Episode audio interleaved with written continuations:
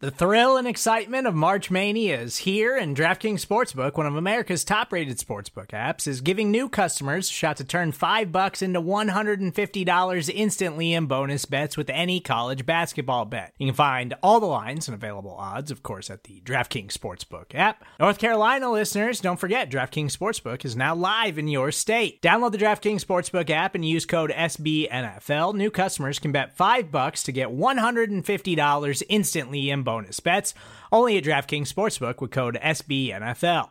The crown is yours. Gambling problem? Call 1 800 Gambler or in West Virginia, visit www.1800Gambler.net. In New York, call 8778 HOPE NY or text HOPE NY. In Connecticut, help is available for problem gambling. Call 888 789 7777 or visit ccpg.org. Please play responsibly on behalf of Boot Hill Casino and Resort 21 plus age varies by jurisdiction. Void in Ontario. Bonus bets expire 168 hours after issuance. See DKNG.com slash B ball for eligibility, deposit restrictions, terms, and responsible gaming resources. The following segment is from NFL University on the SB Nation NFL show, where we're discussing your favorite team.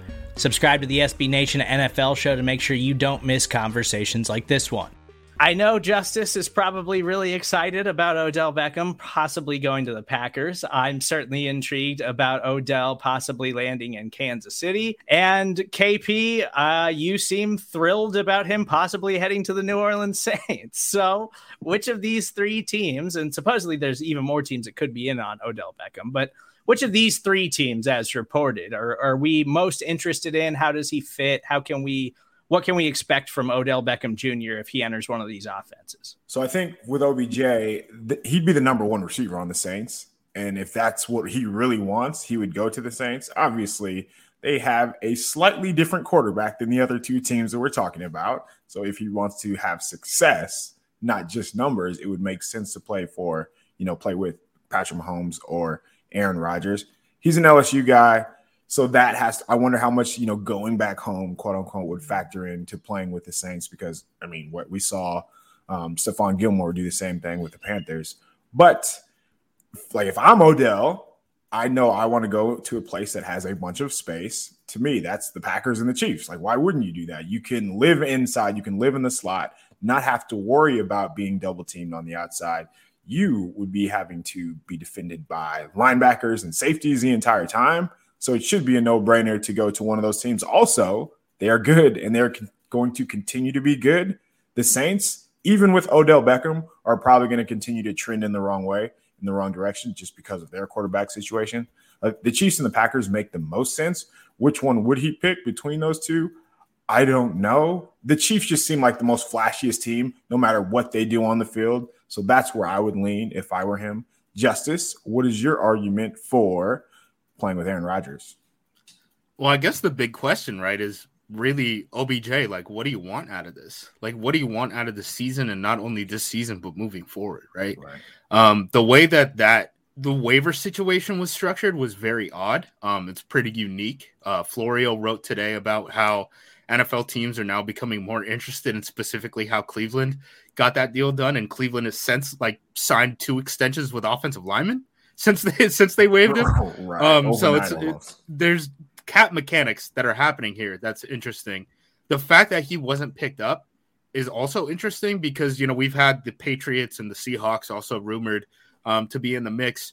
The only team that can basically go above the offset of that deal is the Seattle Seahawks in terms of like what Cleveland is going to pay, the fact that they passed up on waivers, etc the only team that can make up the difference between not wanting to claim him on waivers, but also pay him above the minimum so that he gets more money in his pocket than what the Cleveland Browns are just going to be able to pay him uh, for the remainder of this season is the Seahawks. So if he wants to get money, the Seahawks is the answer, right? In Green Bay, it's going to be interesting because, to your point, New Orleans and you know Sean Payton, we've seen it before. If he has a number one threat, he's going to feed that guy. You know what I mean?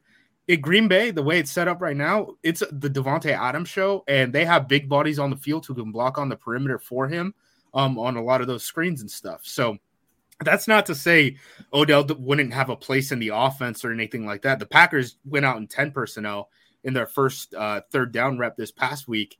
Um, they had basically not played 10 personnel, which is when you have four wide receivers on the field at all this season. And that was kind of their answer to we don't have a third down tight end, and there's no one to replace Robert Tonyan, who just had an ACL tear. So now we do have to play four wide receivers. So the fact that he would be able to get in on you know passing situations where they desperately need kind of another threat to to kind of stretch the field would definitely help him.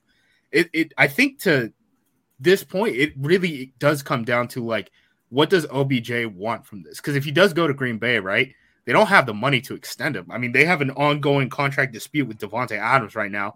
No one knows what the situation for Aaron Rodgers, you know, moving forward there. So, is it just this year? Do you just want to chase a ring? If you want to do that, the answer is probably Green Bay. Do you want to become that number one guy? The answer is probably New Orleans. Do you want more money? The answer is probably Seattle, right? So there, there's a lot of things up in the air, I would think.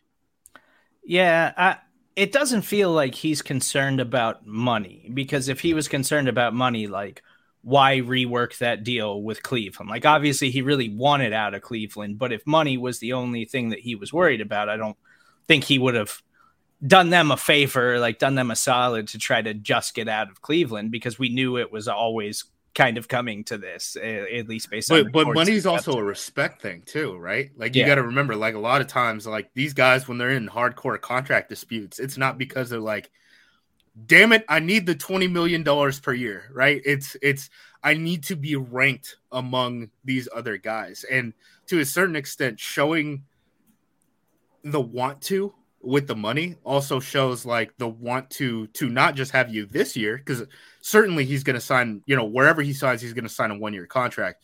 But not that just we we have the want to to sign you this year but that this is a spot for you kind of moving forward. I mean if you're odell the the plan probably isn't hey go to green bay try to contend and then next year i'm taking as much money as i can with the jacksonville jaguars right I don't think that's how he's kind of wired right now. So I, I do think that money probably plays more of a part in terms of like showing him that you want him there long term rather than just, you know, bank account in 2021.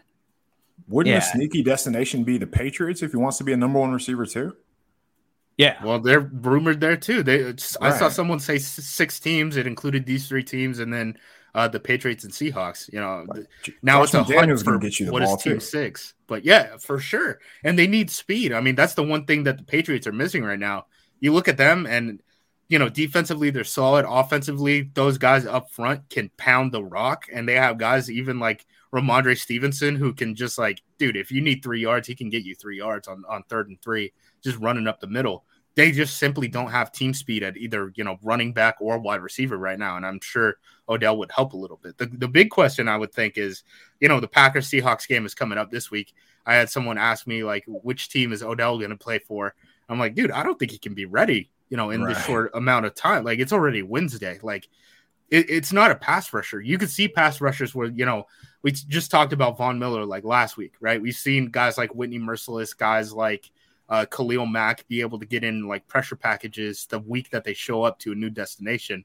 Well, they line up in the C gap and rush the passer. It, it, it, you know, playbook wise, you're not really changing what you're doing at wide receiver. All that terminology, when you look at like what a play call is, that's where wide receivers line up and what wide receivers are doing for the most part. Like maybe one or two of those words are for offensive linemen. Everything else is all the skill guys. So I think the learning curve is a little bit longer. You can listen to the rest of this conversation by subscribing to the SB Nation NFL show wherever you get your podcasts.